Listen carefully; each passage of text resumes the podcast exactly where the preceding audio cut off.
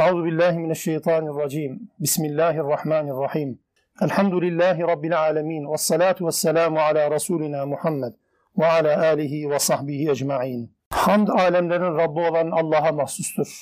Salat onun Resulüne, selam ona tabi olanlara, hepinize, hepimiz olsun inşallah. Kitaba ve peygambere iman eden, peygambersiz ve kitapsız yaşamaya dayanamayan ama onları da kendi kafalarına göre oluşturmaya, şekillendirmeye çalışan bir toplumu Rabbimiz bize tanıtıyordu Bakara suresi ayetlerinde. Ayet 83'e gelmişiz. 82 ayetlik bölümü geride bıraktık. İsrailoğullarının yalpalamalarını, yan çizmelerini, peygamber ve kitap içerisinde nasıl kendi kafalarına göre değişiklik yaptıklarını, nasıl bir peygamber, nasıl bir Allah, nasıl bir kitap tasavvuruna sahip olduklarını Rabbimiz bize anlattı. Yani biz ayetleri okuyan bizlere, muhataplara bunu anlattı. Ayetler ilerledikçe iş bize daha çok yaklaşıyor. Daha çok biz işin içerisine gidiyoruz. Daha çok Rabbimiz entüm diyecek, siz diyecek, kum diyecek, siz diyecek hep. Biraz daha bizi olayın içerisine ya da olayların içerisine katacak gittikçe ayetler. Okuyacağımız bölümde böyle bir bölüm.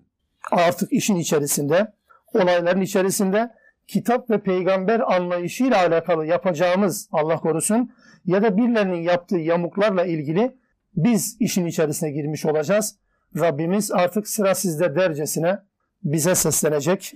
İsrailoğulları üzerinden yine bize mesaj vermeye devam edecek. Ayet 83. Bismillahirrahmanirrahim. Ve iz ahazna misaka beni İsrail. Hani biz İsrailoğullarından bir ahit almıştık. Bu ahdin İsrailoğulları ile yapılan sözleşmenin, ahitleşmenin içeriğinde şu vardı.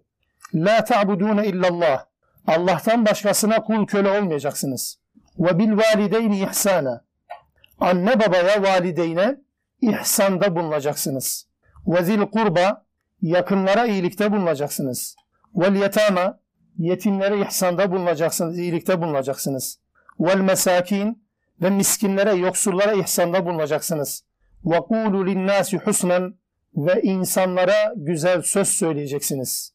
Sözün güzelini söyleyeceksiniz akimus salate namazı dosdoğru kılacaksınız. Atuz zekate zekatı vereceksiniz. Bütün bunları ahit olarak madde halinde yazdık ahitleşmeye ve sizlerden böyle bir ahdi aldık kabul etmiştiniz. Sümme sonra tevelleytum illa kalilen minkum ve entum mu'ridun. Sizin içinizden çok azı hariç hep gerisin geri döndünüz.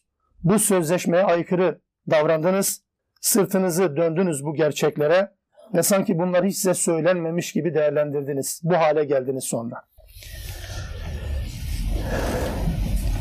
Bu özellikle Tevrat'ta on emir diye bildiğimiz emirlere benzeyen bir tarafı olabilir belki. Doğrusu oraya kadar gitmeye gerek yok. Zaten Allah'tan insanlara gönderilen bütün vahiylerin dili ortaktır. Yani konuşulan dil anlamda söylemiyorum. İçerdikleri mesaj itibariyle ortaktır. Hepsi aynı değerler üzerine kurulmuştur bütün vahiyler. Bütün inanç sistemleri aynı değer üzerine kurulmuştur. Vahyin muhatabı olan toplumların tümünden istenen şeyler hemen hemen aynıdır. Teferruatlarda farklılık olsa bile temelde hep aynı konular işlenir. Onun için Tevrat'taki on emrin aynısı mıdır değil midir tartışması yerine Musa'ya indirilen İslam'la bize indirilen İslam ya da Musa'nın sorumlu tutulduğu dinle bizim sorumlu tutulduğumuz din arasında temelde çok farkın olmadığı ortaya çıkar. Aynı kuralları, aynı kuralları bakın Allah İsrailoğullarından aldığı ahdin maddeleri olarak sayarken aynı kuralları Rabbimiz bize de bir sorumluluk olarak yüklemiş bulunmaktadır. Kur'an'ın değişik ayetlerinde, farklı ayetlerinde bu maddeler teker teker ele alınır. Emir olarak bize söylenen hususlardır. Hepsinde temel, ilk özellik elbette Allah'a kul köle olmaktır. Allah'tan başkasına kul köle olmamak. Her bir madde baş, başlı başına bir konudur. Hepsinin detayına girme imkanımız yok zaten. Sadece lazım olduğu kadarıyla meramımızı ifade etmek suretiyle üzerinde durup geçeceğim sadece. Allah'a kul köle olmak dediğimiz zaman hani abd kelimesinin efendi köle ilişkisiyle de bağlantısını dikkate aldığımızda öyle bir kul kölelik ki Allah ne derse o. Allah hangi tarafa yönlendirirse o tarafa. Onun dışında başka birilerinin boynumuza geçirdiği iplerle, başka birilerinin önümüze koyduğu levhalarla, değişik mahallelere, değişik semtlere yönlendirmelerle Müslüman Allah'a kulluk yapamaz. Yani illallah ifadesi özellikle ifade dikkat edelim. Allah'a kulluk yapın demiyor Allah. Bakın dikkat edin. Allah'tan başkasına kulluk yapmayın. Allah'tan başkasına kulluk yapmayın. Bu ifadeyle Allah'a kulluk yapın arasında çok fark var. Yani başkaları da sizi kulluğa çağıracaktır. Tarihte, dün, bugün, yarın. Ama Allah'ın dışında birilerinin çağırdığı kulluk bir tarafa bırakacak, bırakılacak ve sadece Allah'ın çağırdığı yere, Allah'ın gelin dediği yere, Allah'ın bulunun bulunun dediği yere gidilecek ve orada bulunacak anlamına gelir. Burada özellikle göz ardı etmememiz gereken önemli bir şeyi de söylememiz lazım. Burada Allah'a kulluk yapmak, Allah'a kul köle olmak sadece Allah'ın kendisi için tahsis etmiş olduğu emir ve yasakları yerine getirmek değil. Ya aynı zamanda mesela Allah'ın itaat edilmesini emrettiğine itaat etmek de Allah'a kulluk bağlamındadır. Burası çok önemli. Bunu göz ardı ediyoruz genelde. Allah'a kulluk yapmayı anlıyoruz.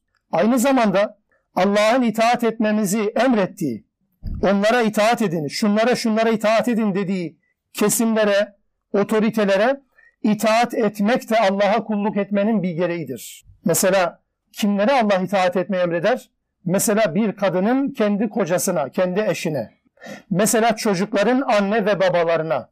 Mesela bir grup içerisindeki Müslümanların kendi emirlerine, ulul emir denilen geniş ölçekte devlet başkanları ama dar ölçekte yol emirine varıncaya kadar bir birliğin, bir müfrezenin başındaki insana varıncaya kadar.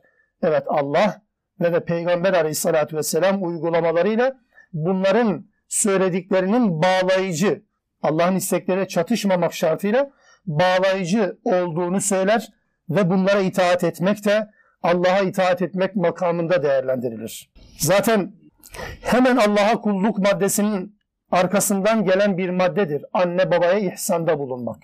Onu da açmamız gerekir bu bağlamda belki.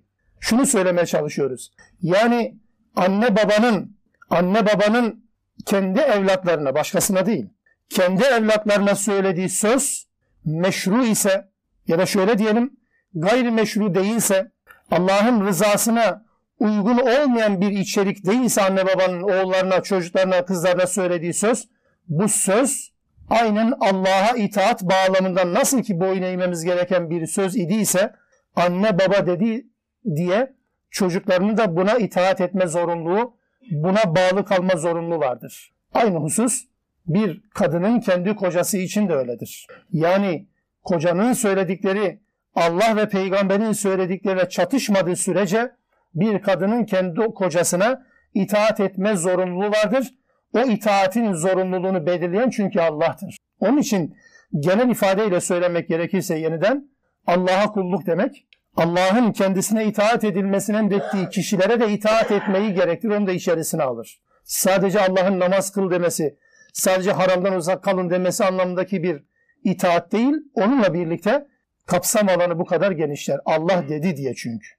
O da Allah'a kulluk olacaktır. Buna isyan ise Allah'a isyan niteliğinde olacaktır. Bunu bilelim. Hatta Hazreti Peygamber döneminde hatırlayalım bir olay yaşanıyordu. Hazreti Peygamber gönderdiği birliğin başına birisini komutan olarak, emir olarak atamıştı da bu ne derse itaat edeceksiniz demişti. Uzaklaşmışlardı Medine'den. Savaşın ya da işte görevlerini yapacakları yerin yakında bir yerde konaklamışlardı da komutan olarak Peygamber aleyhisselam tarafından atanan kişinin sinirleri mi bozuldu, birileri kafasını mı bozdu? Öyle anlaşılıyor. Onlara bu yetkisini kullanmak için şöyle bir taktik geliştirmişti kendince. Ateş yakın ve kendinizi bu ateşin içerisine atın demişti. Sahabenin bir kısmı ya Peygamber aleyhissalatü vesselam buna tabi olmamız gerektiğini söylediyse tabi olacağız. Ateşe girin dediyse gireceğiz. İş o noktaya varır mı? Bakın vahiy bu noktada aydınlatmadığı takdirde evet o noktaya varırdı. Ama bir kısımda dedi ki ya zaten biz peygambere niye tabi olduk? Ateşe girmemek için tabi olmuştuk. Ateşe girmek adına olmaz ki böyle bir şey. Ve peygamber aleyhissalatü vesselama olay arz edilmişti de eğer girseydiniz ebediyen ateşte kalırdınız. Yani Allah'a isyan edilen bir konuda emire itaat edilmez. Ama komutan bu işin farkında değildi. İtaat mutlak anlamda gerekiyor düşüncesiyle bunu yapmıştı. Meşru bir şey olsaydı ya ikna edeceksiniz ya da yapmak zorundasınız. Başka çaremiz yok. Bu itaat konumunda Allah'ın itaat edilme konumunda kabul ettiği ve ilan ettiği anne baba için, eş için ve emir için, ulul emir için aynı durum söz konusudur hali hazırda. Bunların istekleri Allah'ın istekleriyle çatışmıyorsa ya onları yerine getireceğiz ya da onları ikna etmenin yollarını arayacağız. Onun için Allah'a kulluktan sonra hemen söz konusu edilen ikinci kategori sürekli evrensel ölçekte bir değer ve bil valideyn ihsana. Anne babaya anne babaya ihsanda bulunun. Ve bil valideyn ihsanen diyor da anne babaya itaatten pek söz edilmiyor dikkat ederseniz. Demin ifade ettim ben kendi cümlelerim olarak bunu söyledim. İtaat dedim anlaşılsın diye söyledim. Kur'an-ı Kerim'de anne babaya iyilik diye vurgulanan hep ihsandır. İtaatin ötesine mi varır, berisine mi kalır? İzah etmeye çalışalım becerebilirsem.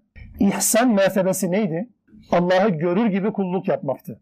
Allah'ı görür gibi. Allah karşında ve şu an Allah karşındaymış gibi değerlendirip hareket edeceksin, davranışta bulunacaksın veya konuşacaksın. Her ne kadar sen onu görmüyorsan da o seni görüyor bilinciyle hareket etmektir. İhsan buydu. Anne babaya ihsan aynı konumda mı? Evet. En azından ben öyle anladım. Yani anne baba karşınızda, anne baba karşınızda ve onun yanı başında Allah var o da karşınızda ve Allah sizi gözetliyor. Hadi bakayım annen babanla nasıl bir ilişkide bulunacaksın. Ben tabloyu böyle canlandırdım. Yani anne babayla ilişki Allah tarafından o kadar önemseniyor ki nerede geçtiyse Kur'an-ı Kerim'de her yerde neredeyse Allah'a kulluktan, Allah'a ibadetten, Allah'a itaatten hemen sonra anne baba ihsan gündeme gelir. İkinci sıradadır. Çünkü yaratma konumunda yaratma konumunda Allah birinci plandadır ama yaratılmaya vasıta olma konumunda anne baba ilk sıradadır. Onlarsız hayat olmaz. Ondan dolayıdır ki Allah anne babaya itaat edilmeyi kendisine itaatten sonra saymıştır. Ya da ihsanı. Bu ne anlama gelir? Zaman zaman bu derslerimize dile getirdik. Bu söylediklerimiz ve şimdi söyleyeceğim konu daha çok anne babaların hoşuna giden ama evlatların çok fazla hoşuna gitmeyen şeylerdir. Evlatların hoşuna gitmez. Baba olmayan, anne olmayanların hoşuna gitmez bu söyleyeceğim. Ama anne babalar hoşuna gider. Niye? Çünkü hep onlardan yana olduğu için bu etapta. Nedir? Anne babanın söylediği dini bir konu olsun olmaz fark etmez. Anne babanın evlatlarından istediği, evlatlarına söylediği bir konu evlat tarafından yerine getirilmek zorundadır Allah'la çatışmadığı sürece. Din haline gelir mi? Evet dini bir kural haline gelir. Normalde şu kentte oturmanız ya da bir başka kentte oturmanız ibadet değilken, Allah'a kullukla alakalı bir boyutu yokken, anne babanız şurada oturun veya burada oturmayın demesi ibadet boyutuna gelir. İbadet boyutu kazanır. Bakın dinle alakalı bir şeyden bahsetmiyorum. Elbisenizin rengine, ya da halınızın rengine, döşemenizin rengine, evinizin tipine, e zaten eşinizin tercihine de karışır mı? Meşru ölçü, ölçü meşruysa tabii. Evet, anne babanın söylediği bağlayıcıdır. Ne zaman sadece bağlayıcı değil? Onu da Lokman suresinden öğreniyoruz. Lokman suresi 15. ayetten öğreniyoruz sadece. Bana ortak koşmayı gerektiren bir şey isterse sadece bu konuda onlara itaat edilmez, dinlenmez dinlenmemekle birlikte onlara güzel, onlarla güzel geçinilmeye devam edilir. Lokman 15'te bu ifade kullanılır Rabbimiz tarafından.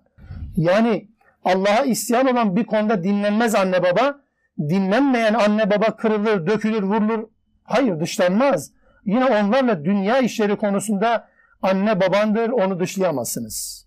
Maruf ölçüde onlarla hareket etmek zorundasınız, beraber yaşamak zorundasınız, bakmak zorundasınız. Müslüman bir anne baba gibi değerlendirmek zorundasınız.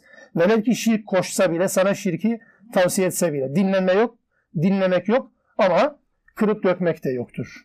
Bunun dışında bütün isteklerinin evlatlar tarafından yerine getirilmesi lazım. Evlatların zoruna giden şeylerdir diyorum. Onlar da anne baba olmasını beklesinler, olmaları beklesinler o zaman anlarlar bu söylediklerimi.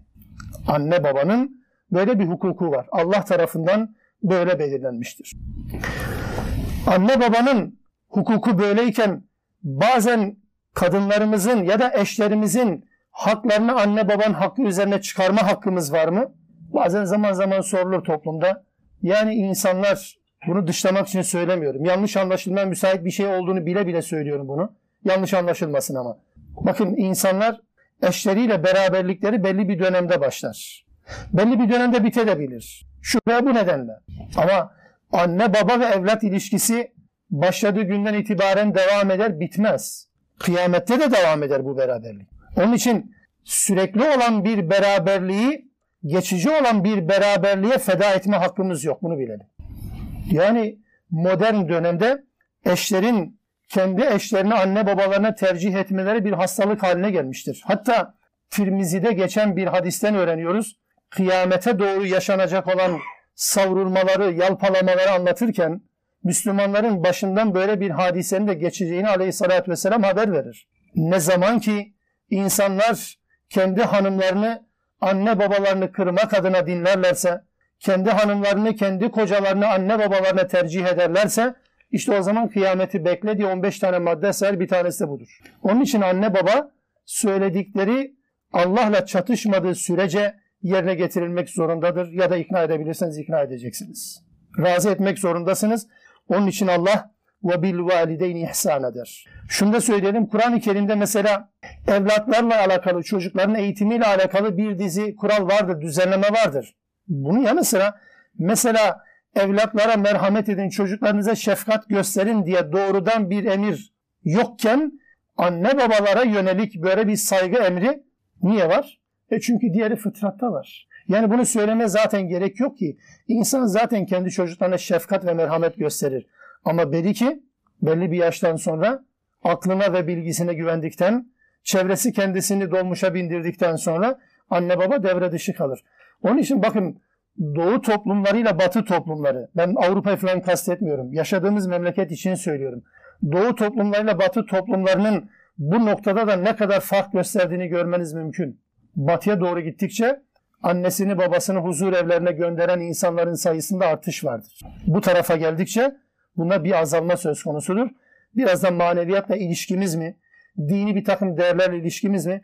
Bunu geleneğe bağlasanız bile geleneğin üzerine oturduğu bir dini bir temel de var. Bunu inkar edemezsiniz.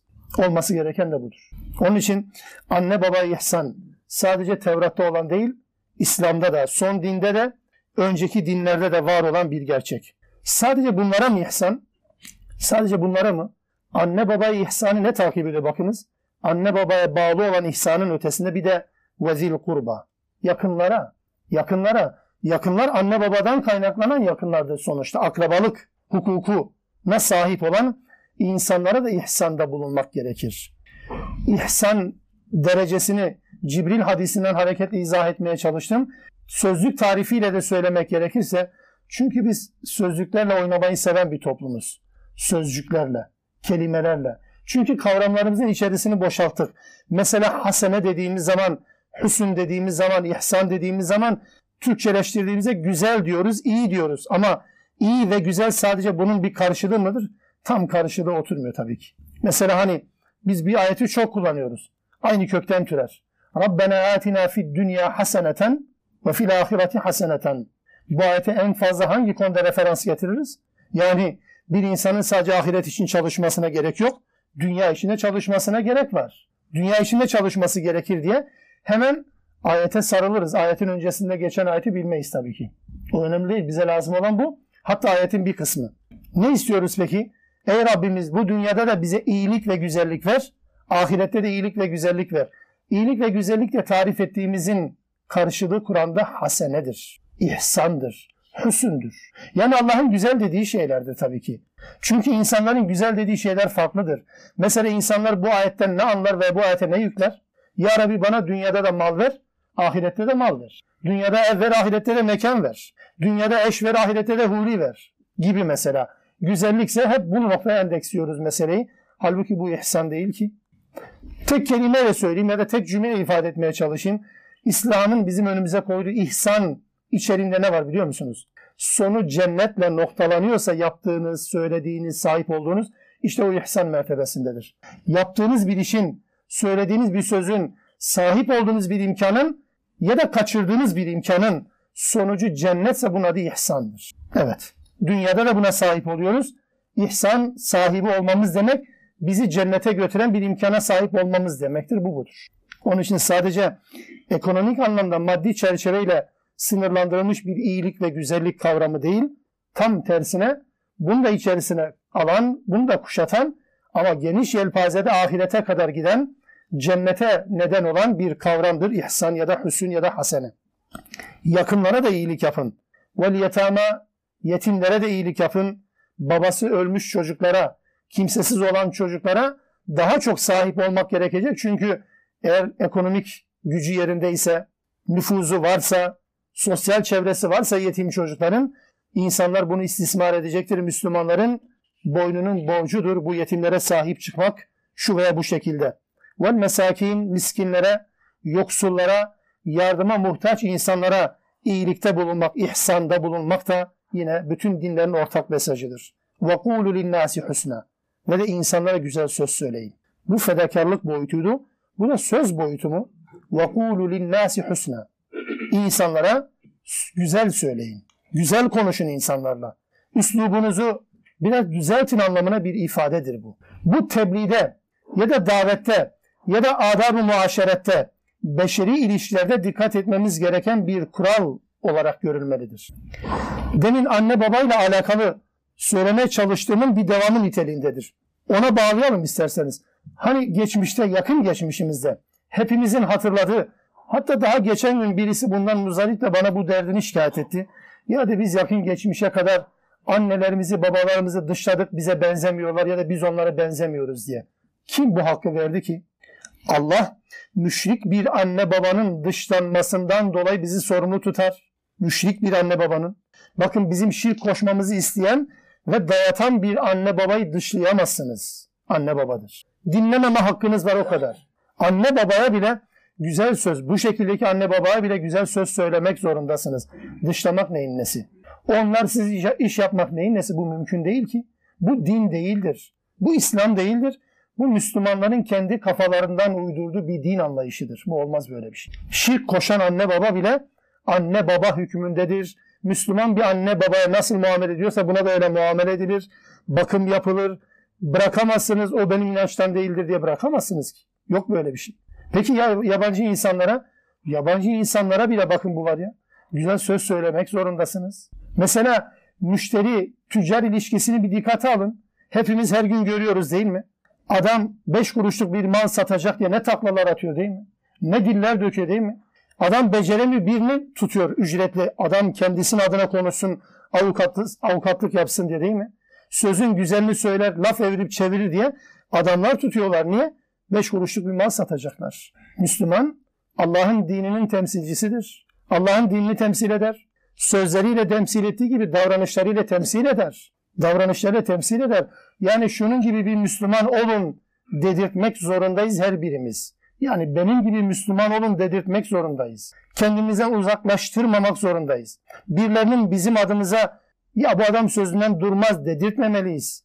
Bu adamı zaten sürekli yalan konuşur. iki lafından birisi yalandır dedirtemezsiniz. Buna güvenilmez dedirtemezsiniz. Bu adam borcunu zamanda veremez dedirtemezsiniz. Yapamazsınız bunu. Müslümansınız. Konuşmalarda da bir adabın geliştirildiğini görüyoruz Kur'an'da.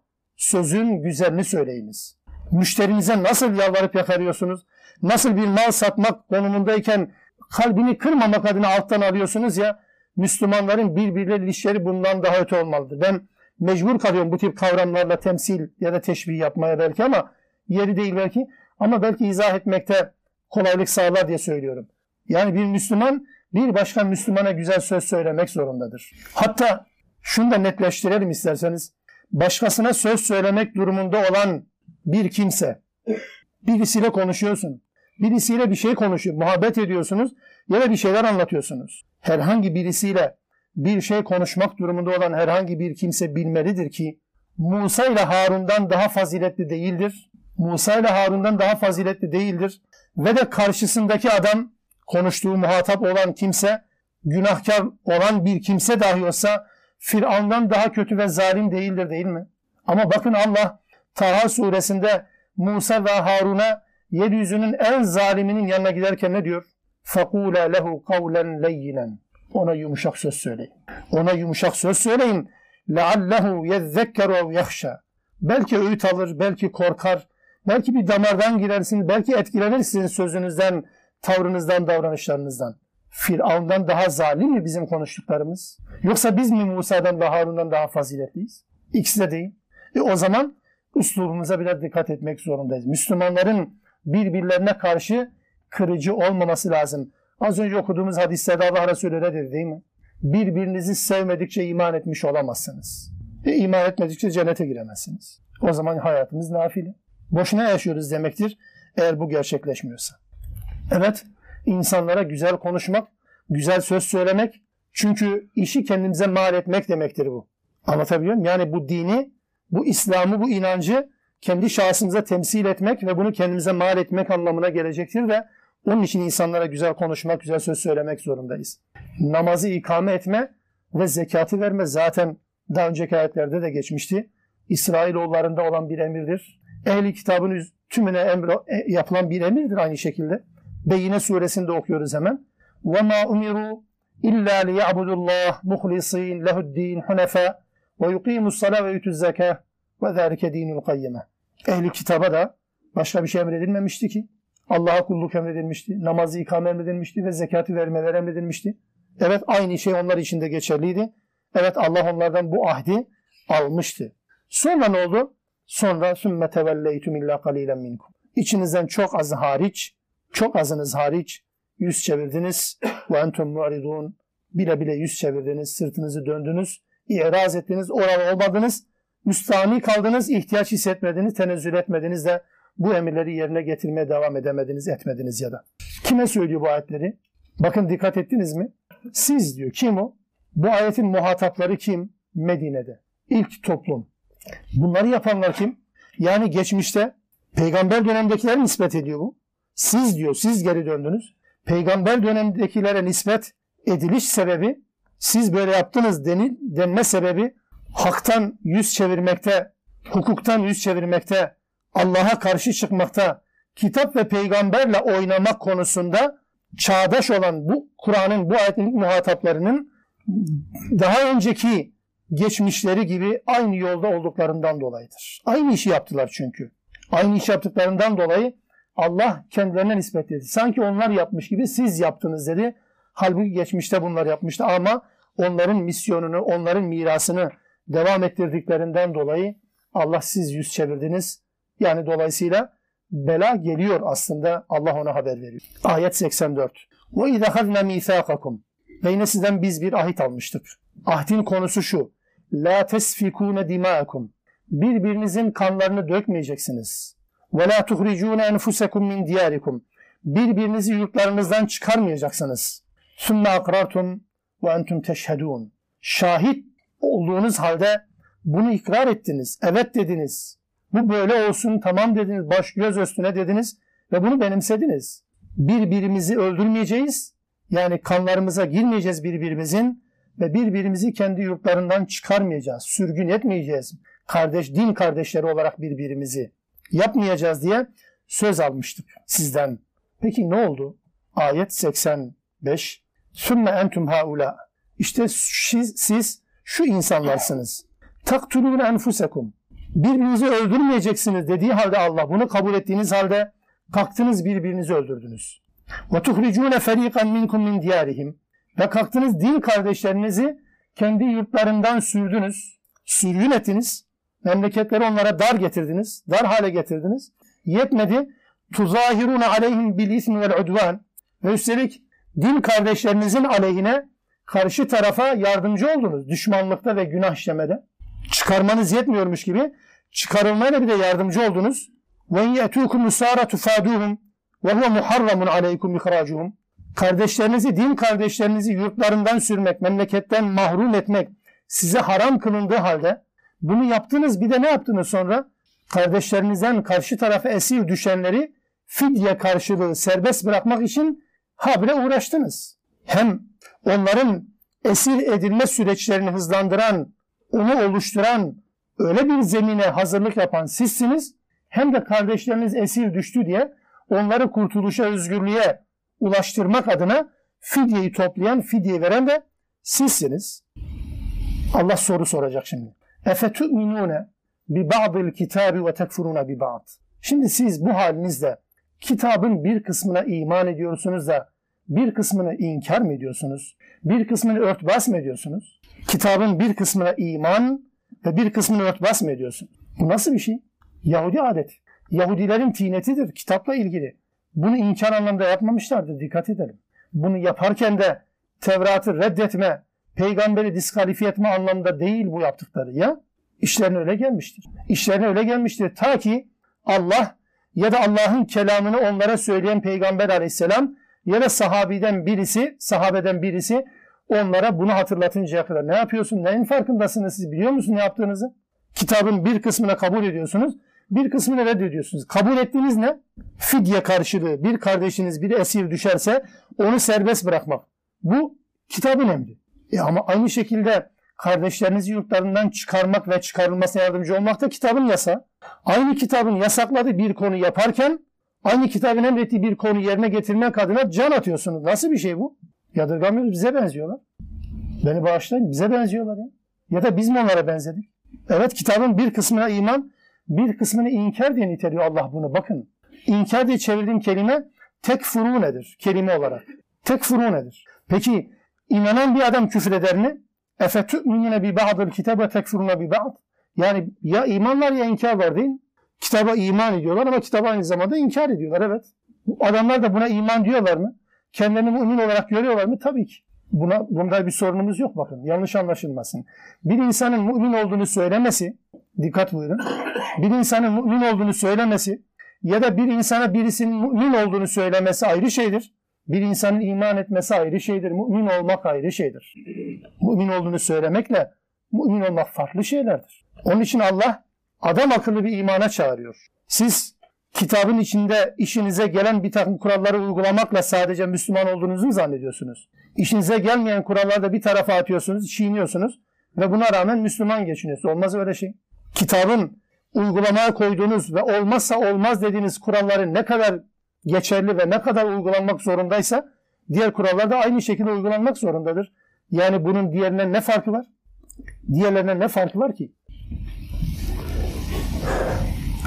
Özellikle bu ayetlerde geleceğim özellikle bu son cümle bizimle ilgili boyutuna geleceğim de tarihsel anlamda tespitleri de beraberinde alalım ki biraz daha belki ayeti net bir şekilde anlama imkanımız olur. Kur'an indiği dönemde Yahudi kabileleri vardır Medine'de. Evs ve Hazreç'le ittifak yapmışlar. Kaynukoğulları, Nadiroğulları ve Kureyzaoğulları diye üç kabile. İkisi birisiyle biri birisiyle anlaşmışlar. Evs ve Hazreç müşrik bunlara ehli kitap. Bir araya gelmişler ve müttefik olmuşlar. Onların boyunduruğu altında hayatlarını devam ettiriyorlar. Müttefik olunca birbirleriyle savaştıkları zaman Evs ve Hazreç onların müttefiki olan Yahudi gruplar da birbirine savaşmak zorundadır. Yani dolayısıyla kardeş kardeşle savaşmak zorunda. Esir düştü esirini kurtarmak zorunda ayetin gereği. Savaşma konusuna gelince ayet gündemde yok tabii ki. Bahsedilen, tarihsel anlamda bahsedilen konu bu. Özellikle bu iki konu niye vurgulandı? Yani can ve mesken emniyeti, can ve mesken hürriyeti, can ve mesken özgürlüğü niye vurgulandı? Özellikle insanın canı ve yurdunun dokunulmazlığının vurgulanmasının başlıca nedeni burada.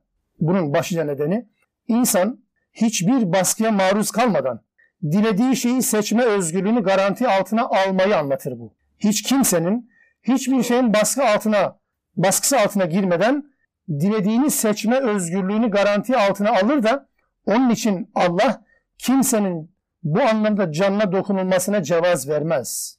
Kafir de olsa, müşrik de olsa. Özgürce düşünmek zorunda savaşçı olması hariç. Bir de şartlar ne olursa olsun insanın kendi yurdundan ve kendi yurdunda ve evinde kalma özgürlüğünü teminat altına aldığını ifade eder. Herkes mesken dokunulmazlığına sahiptir. Mesken dokunulmazdır. İslam da bunu aynen böyle kabul eder. Özellikle İsrailoğullarının böyle bir ahlaki bozukluğun, yozlaşmanın içerisinde olmalarının ifade edilmesi, bunun evrensel bir dille kıyamete kadar da Müslümanlara ilan edilmiş olmasını yadırgamıyoruz ve çok iyi anlıyoruz değil mi? Hali hazırda aynı düşüncenin devamından olsa gerek kendilerine boyun eğmeyen mustazaf ve mazlum insanları yaptıkları şey ya öldürmektir ya yurtlarından çıkarmaktır. Bu ikisinden başkasına baş, akılları yetmiyor çünkü. Ya öldürmektir ya da yurtlarından çıkarmaktır. Kendilerine benzetemediklerini akılları kestiği zaman ya öldüreceksin ya yurtlarından çıkaracaksın. Oysa bu olmaması gereken bir şeydi. Daha sonra gelen aynı vahyin devamının mensupları Müslümanlara da bunu yapmamaları gereken bir şey olduğu hatırlatılıyor kendilerine. Ama kıyamete kadar da bu böyle devam edecek bir karakter bozukluğu gibi görünüyor. Böyle, böyle biliyoruz. Gelelim öbür tarafa. Kitabın içerisinde emirlerin bir kısmını kabul, bir kısmını red mantığı. Biraz biz kendimizi ona benzetmeye çalıştık. Yani tenzih ederim sizi. Elbette istisnaları vardır. Ama genel anlamda konuşuyorum. Bu toplumun içerisindeki yapıdan bahsediyorum. Allah aşkına bakın. İnsanlar kitabın içerisinde işlerine gelen, ticaretlerine dokunmayan, ceplerine dokunmayan, zevklerinin tartışılmasına neden olmayan, değil mi? Renklerini tartıştırmayan konularda son derece kitaba bağlı bir yapı ama bütün bunların söz konusu olduğu durumlarda kitabı istedikleri şekilde evirip çeviren, hatta gerektiği zaman da inkar edemiyor ya hani gavur olma korkusuyla kitabın içerisine girip istediği şekle dönüştüren insanların yaşadığı bir toplumuz şu anda. Daha yakınımızdan bahsedeyim isterseniz. Mesela ayet tasnifi, ayetler arasında ayrım bizim temel hastalıklarımızdandır. Birisi sadece zikir, teheccüd ayetlerini bayraklaştırırken cihat yoktur onun lügatinde. E, berikinde de cihat, tağut, savaş vardır, ayetler vardır. Adamın gündeminde sadece Tevbe suresi var, başka da yoktur. E, nasıl oldu? Aynı fark etmez ki. Al birini vur ötekine. Yani değil mi ki birisini kabul etti, diğerini gündeme getirmedi, taşımadı? Yani en mühim sırası olabilir. Ayrı ondan bahsetmiyorum. Yani bir ayet grubunu bayraklaştırırken bir başka ayet grubunu hayatın dışına itmek, hiç üzerinde tezahür etmeyecek şekle sokmak aynı konudadır. Teheccüden, zikirden, ibadetin huşu ve ihlası yapılmasından bahsetmeyen Müslümanlar savaş ve cihat söz konusu olduğu zaman parlıyor kimileri. E, diğer tarafta da yani bizim böyle bir derdimiz yok. Bizim derdimiz sadece zikirdir, ibadettir, teheccüddür. Budur diyen insanlar da aynı konumdadır. Ayetlerin bir kısmını evet bir kısmına hayır demek de yani inkar anlamda değil ama örtbas etmek demek herhalde bu olsa gerek. Ya da mesela kimileri sadece medeni ayetleri bayraklaştırır, kimi sadece Mekki ayetleri. Pratik gerektirmeyen düşünce ve zihin o da önemli ama Allah'ın istediği şekilde değil kendi kafasına göre şekillendirdiği duruma göre okuduğu ayetlerden bahsediyorum. Hiç medeni ayetlere sıra gelmez birinin ama öbürü de hiç Mekki ayete sıra gelmez. Mürselat nedir bilmez, Casiye okumaz, Ahkaf okumaz. Değil mi? Müddessir okumaz, Müzzemin zaten sıra gelmez. Gelmez de gelmez. O sadece sadece ahkam ayetleri peşinde koşar. Ayetlerin birini kabul, birini örtbas etmek bu olsa gerekine. Ya da ibadet ayetlerine sonuna kadar destek evet ama muamelat ayetlerine, ahkam ayetlerine, uluslararası ilişkilerden söz eden ayetlere yan gözle bakmak ya da ticaret konularına, miras taksimiyle ilgili ayetlere yan bakmak. Bu temel handikapımız değil mi değerli kardeşlerim? Bazı konularda çeşitli metot ve düşünceleri herhangi bir konuda, herhangi bir meselenin çözümünde İslam'ın dışında birçok metot ve düşünceyi benimserken işinize gelen bazı konularda da İslam'a sıkı sıkıya sarılmak neyin nesi? Yani Allah mesela çocuk eğitimden anlamaz mı? Peygamber çocuk eğitimden hiç anlamaz mı? Allah ve peygamber kıyafetten hiç anlamaz mı? Sofradan hiç anlamaz mı? Adab-ı muaşeretin hiç anlamaz mı? Bunları kim düzenleyecek? Bunu düzenleme yetkisini başkalarına vereceksiniz. Ama namazla, oruçla, hac ve zekatı Allah karışacak. Başka da alternatifimiz yok deme hakkımız olmamalıdır. Daha yakınımıza gelelim isterseniz. Bazen biz hükümleri Allah'ın ve Peygamber Aleyhisselam'ın emir ve yasaklarını kendi içinde kendi kafamıza göre kategorize etmekten yanayız. Böyle bir hastalığımız da var. Mesela mesela şöyle bir örnek versem birisinin malını göz göre göre onun izni olmadan almak hırsızlık diye nitelenir. Ve herhalde hemen hemen hemen bütün Müslümanlar buna haram gözüyle bakarlar değil mi? Böyle bir şey yapan toplumda iflah da edilmez. İflah olmaz. Hırsızlık sonuçta. Yani komşunun tavuğunu aldı kesti yedi. Ya haramdır olur mu bu? Yani birine gasp etti, malını gasp etti haramdır. Evet. Peki mesela namazı terk etmenin haramlık derecesi bu toplumda nedir? Bunun yanına bile geçmiyor ki. Bunun yanından bile geçmiyor. Daha basite indireyim isterseniz. Mesela hemen hemen her Müslüman görebildiğim kadarıyla ekmek kırıntılarının e, ayakları altında çiğnenmesine tahammül etmez. Dini hassasiyetten dolayıdır. Yani ekmek kırıntısını toplar çöpe atar ama ayakları altında çiğnenmesine müsaade etmez, tahammül etmez hiçbir Müslüman. Ama mesela kızının veya hanımının yüzlerce erkeğin gözetimi altında ya da gözleri altında çiğnenmesine ve hakaret edilmesine rıza gösterebiliyor. Ekmek kırıntısının kutsallığı kadar mahreminin kutsallığı yoktur Müslümanların. Yoktur. O o kadar önemli ki belki de o kadar önemsiz ki ama berikinde para var öbüründe para getirmiyor ki. Mesela ya da öbüründe kariyer yok bunda kariyer var ki. Bunda etiket var. Bunda onur var. Bunda şeref duyduğumuz şeyler vardır. Dinin hangi emri hangisine rakip olarak getireceksiniz ki? Onu söyleyen Allah, bunda söyleyen Allah'tır. Onu söyleyen peygamber, bunda söyleyen peygamberdir. Birine iman ederken, birine sıkı sıkı sarılırken, birinin çiğnenmesi konusunda zerre kadar taviz vermezken, berikindeki tavizlerimiz neyin nesi? Hem de kendi inisiyatifimizde, hem de kimse zorlamadan, hem de kimse mecbur bırakmadan ne diye biz Allah'ın kitabı içerisinde ayetlerin bir kısmına iman, bir kısmını örtme, örtbas etme gibi bir yol, bir güzergah izliyoruz. Onun için Müslümanlar Allah'ın kitabının ayetlerini bir bütün olarak sadece lehimize olanları değil, aleyhimize olanları da öğrenmek ve uygulamak zorundadır ve bunu yaptığı zaman adı mümindir Allah'a göre. Hatta fıkhın bizim terminolojide ilmihal anlamı kazandığını biliyoruz şimdi de. Fıkhın fıkıh olarak anlaşıldığı dönemde ilk dönem fıkhından bahsediyoruz. Fıkhın tarifi yapılırken marifetun nefsi ma leha ve ma aleyha diye bir kural var. Genelde özellikle liselerde, Kur'an kurslarında bu kelime, bu ifade çok öğretildiği için ben Arapça telaffuzunu, orijinalini söyledim. Fıkıh kişinin lehine de aleyhine de olan hususları öğrenmesidir der. Lehimize olanları değil, aynı zamanda aleyhimize olanları da öğrenmemizdir. Din budur değerli kardeşlerim. İsrailoğullarının özellikle tarihte içine düşmüş olduğu bu çıkmazın kitapla ilişkili olarak, vahiy ile ilişkili olarak bu açmazın aynı şekilde bize sirayet etmesinden Allah'a sığınıyorum. Rabbim bizi bu illetten, bu musibetten muhafaza etsin. Bizi kurtarsın bundan. Cezası ne peki? Özelde İsrailoğulları.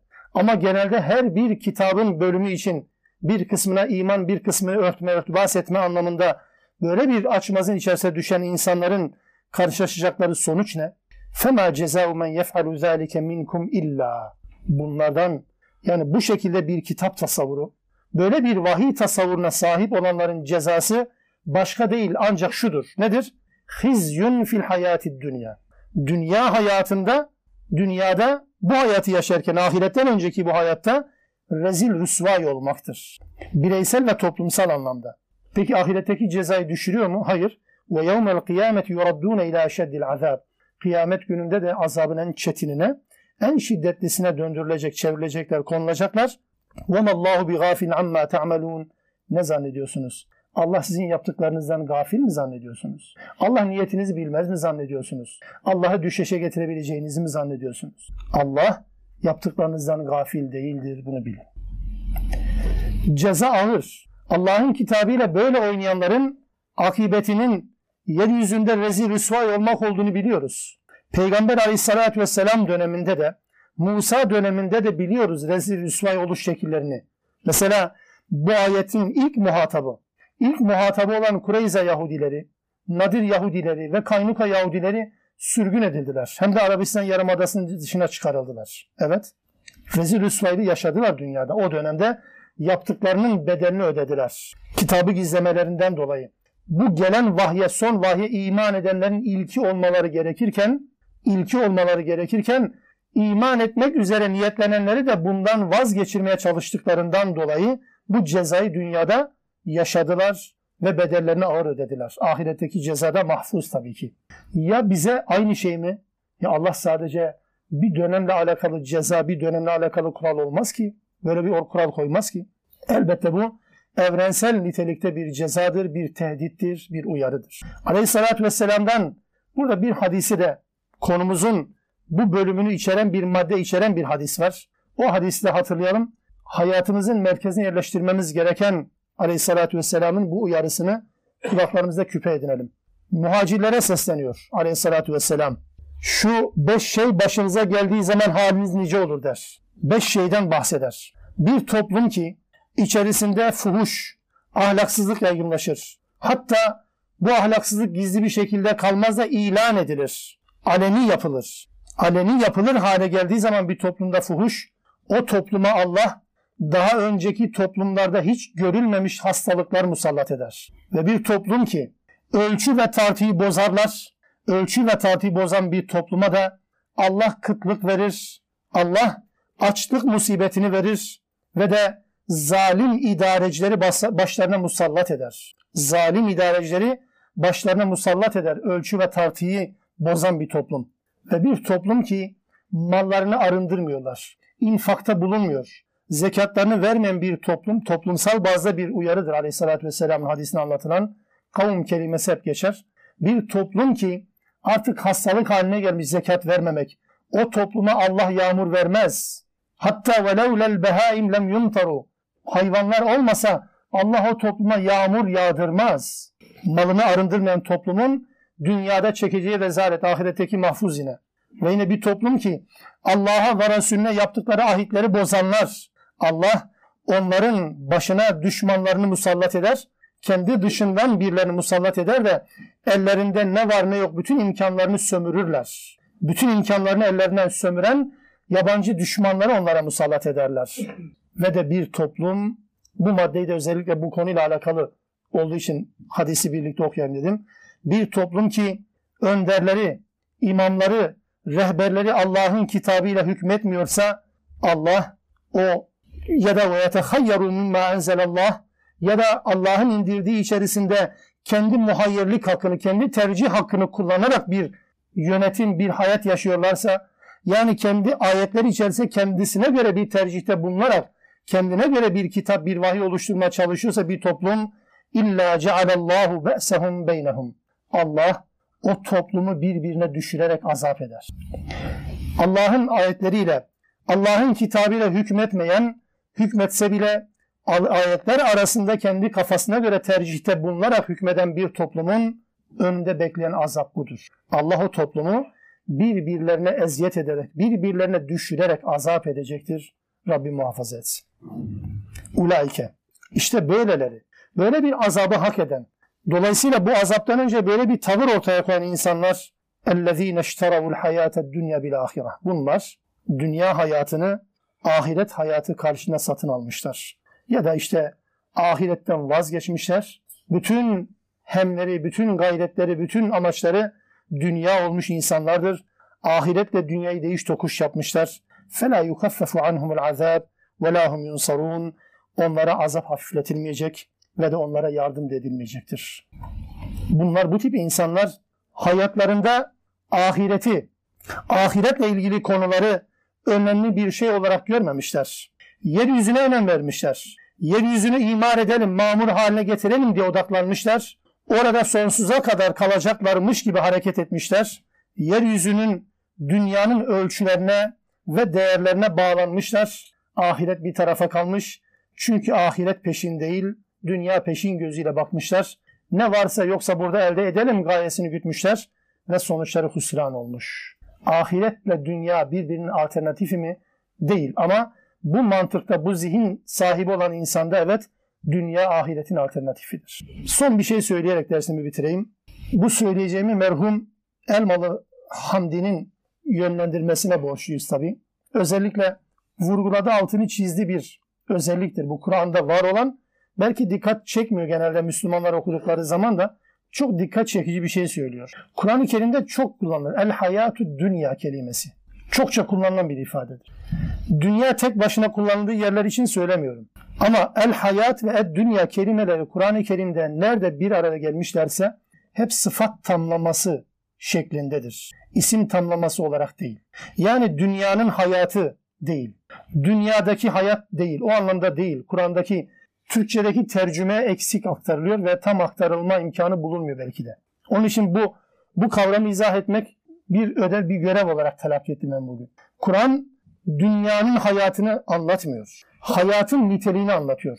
Bir örnek vereyim. Mesela evin odası dediğimiz zaman nedir? Evin içerisinde bir birimdir oda. Ama mesela geniş oda dediğimiz zaman nedir? Odanın genişliğine vurgu yapıyorsunuz. İşte aynen bu yapıdır buradaki ifadede. Yani dünyanın hayatı değil, hayat. Nasıl bir hayat? Oda nasıl bir oda? Geniş bir oda. Hayat nasıl bir hayat? Dünya bir hayat. Dünya ne? Dünya. Edna kelimesinin müennesidir, dişil formudur. Arapçada edna deni demektir. Türkçede zaman zaman bunu kullanırız. Aşağılık demektir, değersiz demektir. Kıymetsiz şey demektir edna. Bu müennes dişil bir hale geldiği zaman, müennes bir kelime olarak kullanıldığı zaman dünya kelimesine dönüşür. Dolayısıyla el hayat kelimesi dişil kelimedir. Arapça dil bilgisi itibariyle. Dünya da onun sıfatıdır. Nasıl bir hayat? Dünya bir hayat. Dünya hayatı değil. Hatta aklınıza bulunsun diye söylüyorum. Elmalı merhumun mealini sözüm ona sadeleştirenler bu kavramı da düzeltme ihtiyacı hissetmişler. Yanlış anlaşılmış diye düşünerek. Halbuki baştan sona orijinal mealinde ve de tefsirinde dünya hayat kelimesini kullanır. Dünya hayatı değil. Dünya hayatı dediğiniz zaman dünya gezegenindeki hayat gibi anlaşılır. Hayır. Elmalı merhum özellikle bunu söylüyor. Dünya hayat. Yani adi hayat gibi, aşağılık hayat gibi, değersiz hayat gibi onun tespiti dur ama Kur'an'da kullanılan şekil budur. İsim tamlaması şeklinde bunun kullanıldığı yer bir tek yeri yoktur Kur'an'da. El hayat ve ed dünya. Neye vurgu yaptı Rabbimiz? Hayatın değersizliğine. Hayatın en azından yaşadığımız hayat bile olsa bunun değersizliğine, bunun çok fazla kıymetli olmayışına vurgu yapar ve özellikle bize bu şekilde muamele etmemizi, dünyayla, bu hayatla bu şekilde muamele etmemizi, çünkü değersiz bir şeyle muamele nasıl olması gerekiyorsa öyle olması gerekir. Bu dünya hayatıyla, bu hayatı dünyayla ilişkilerimizi buna göre düzenlememizi Allah emreder. Onun için bir insan düşünün ki ahiretini dünyaya satmış, dünya karşına ahiretinden vazgeçmiş, sadece dünyayı, sadece yaşadığı bu hayatı olmazsa olmaz bir hayat olarak nitelemiş, ahireti göz ardı etmiş. Evet onun kıyamette azabı hafifletilmez ve yardım da edilmez bu insana. Rabbim böyle olmaktan cümlemizi muhafaza eylesin. Subhaneke Allahümme bihamdik. Eşhedü en la ilahe illa ente estağfiruk ve etûbü ileyk.